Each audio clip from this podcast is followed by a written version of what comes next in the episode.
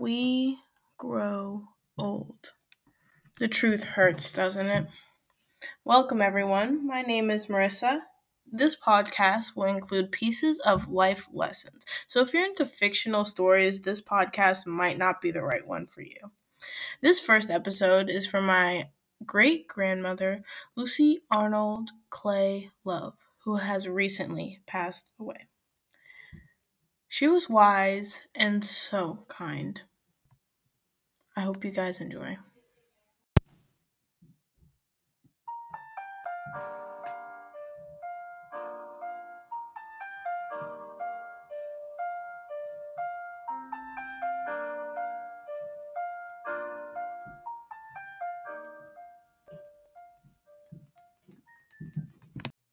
Her name was Mama Lucy. She was so important to me. She was always what I wanted to be, yet she was everything.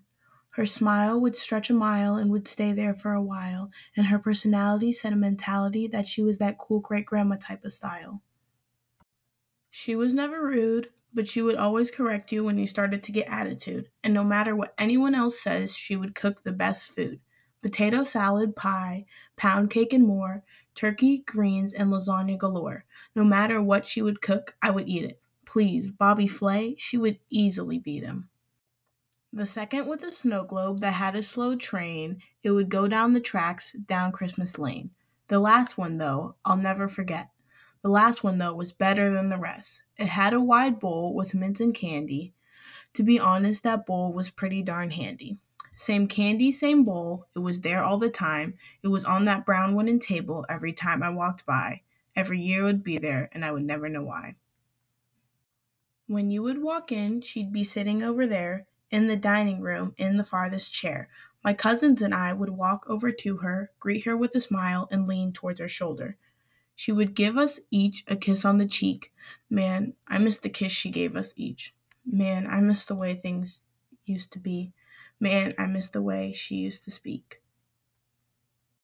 She called us all by different nicknames, they were so unique. Sean for the oldest, and Missy for me. Next was Lady, because she is no mister, and finally Princess for my little sister.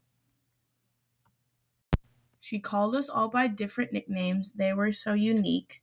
Sean for the oldest, and Missy for me. Next was Lady, because she is no mister, and finally Princess for my little sister. How could someone with such a kind heart at 87 tragically make her depart? I don't even know what to say. I pray every day. I ask God, why do I feel this way? I know He assures me everything will be okay, but I just can't shake the sadness that just won't go away. Thank you for listening. I couldn't have imagined how much I learned in just 13 years. Life will continue even if things are different. If you like the poem, come back next time for more messages of advice from an old young person. Air hugs.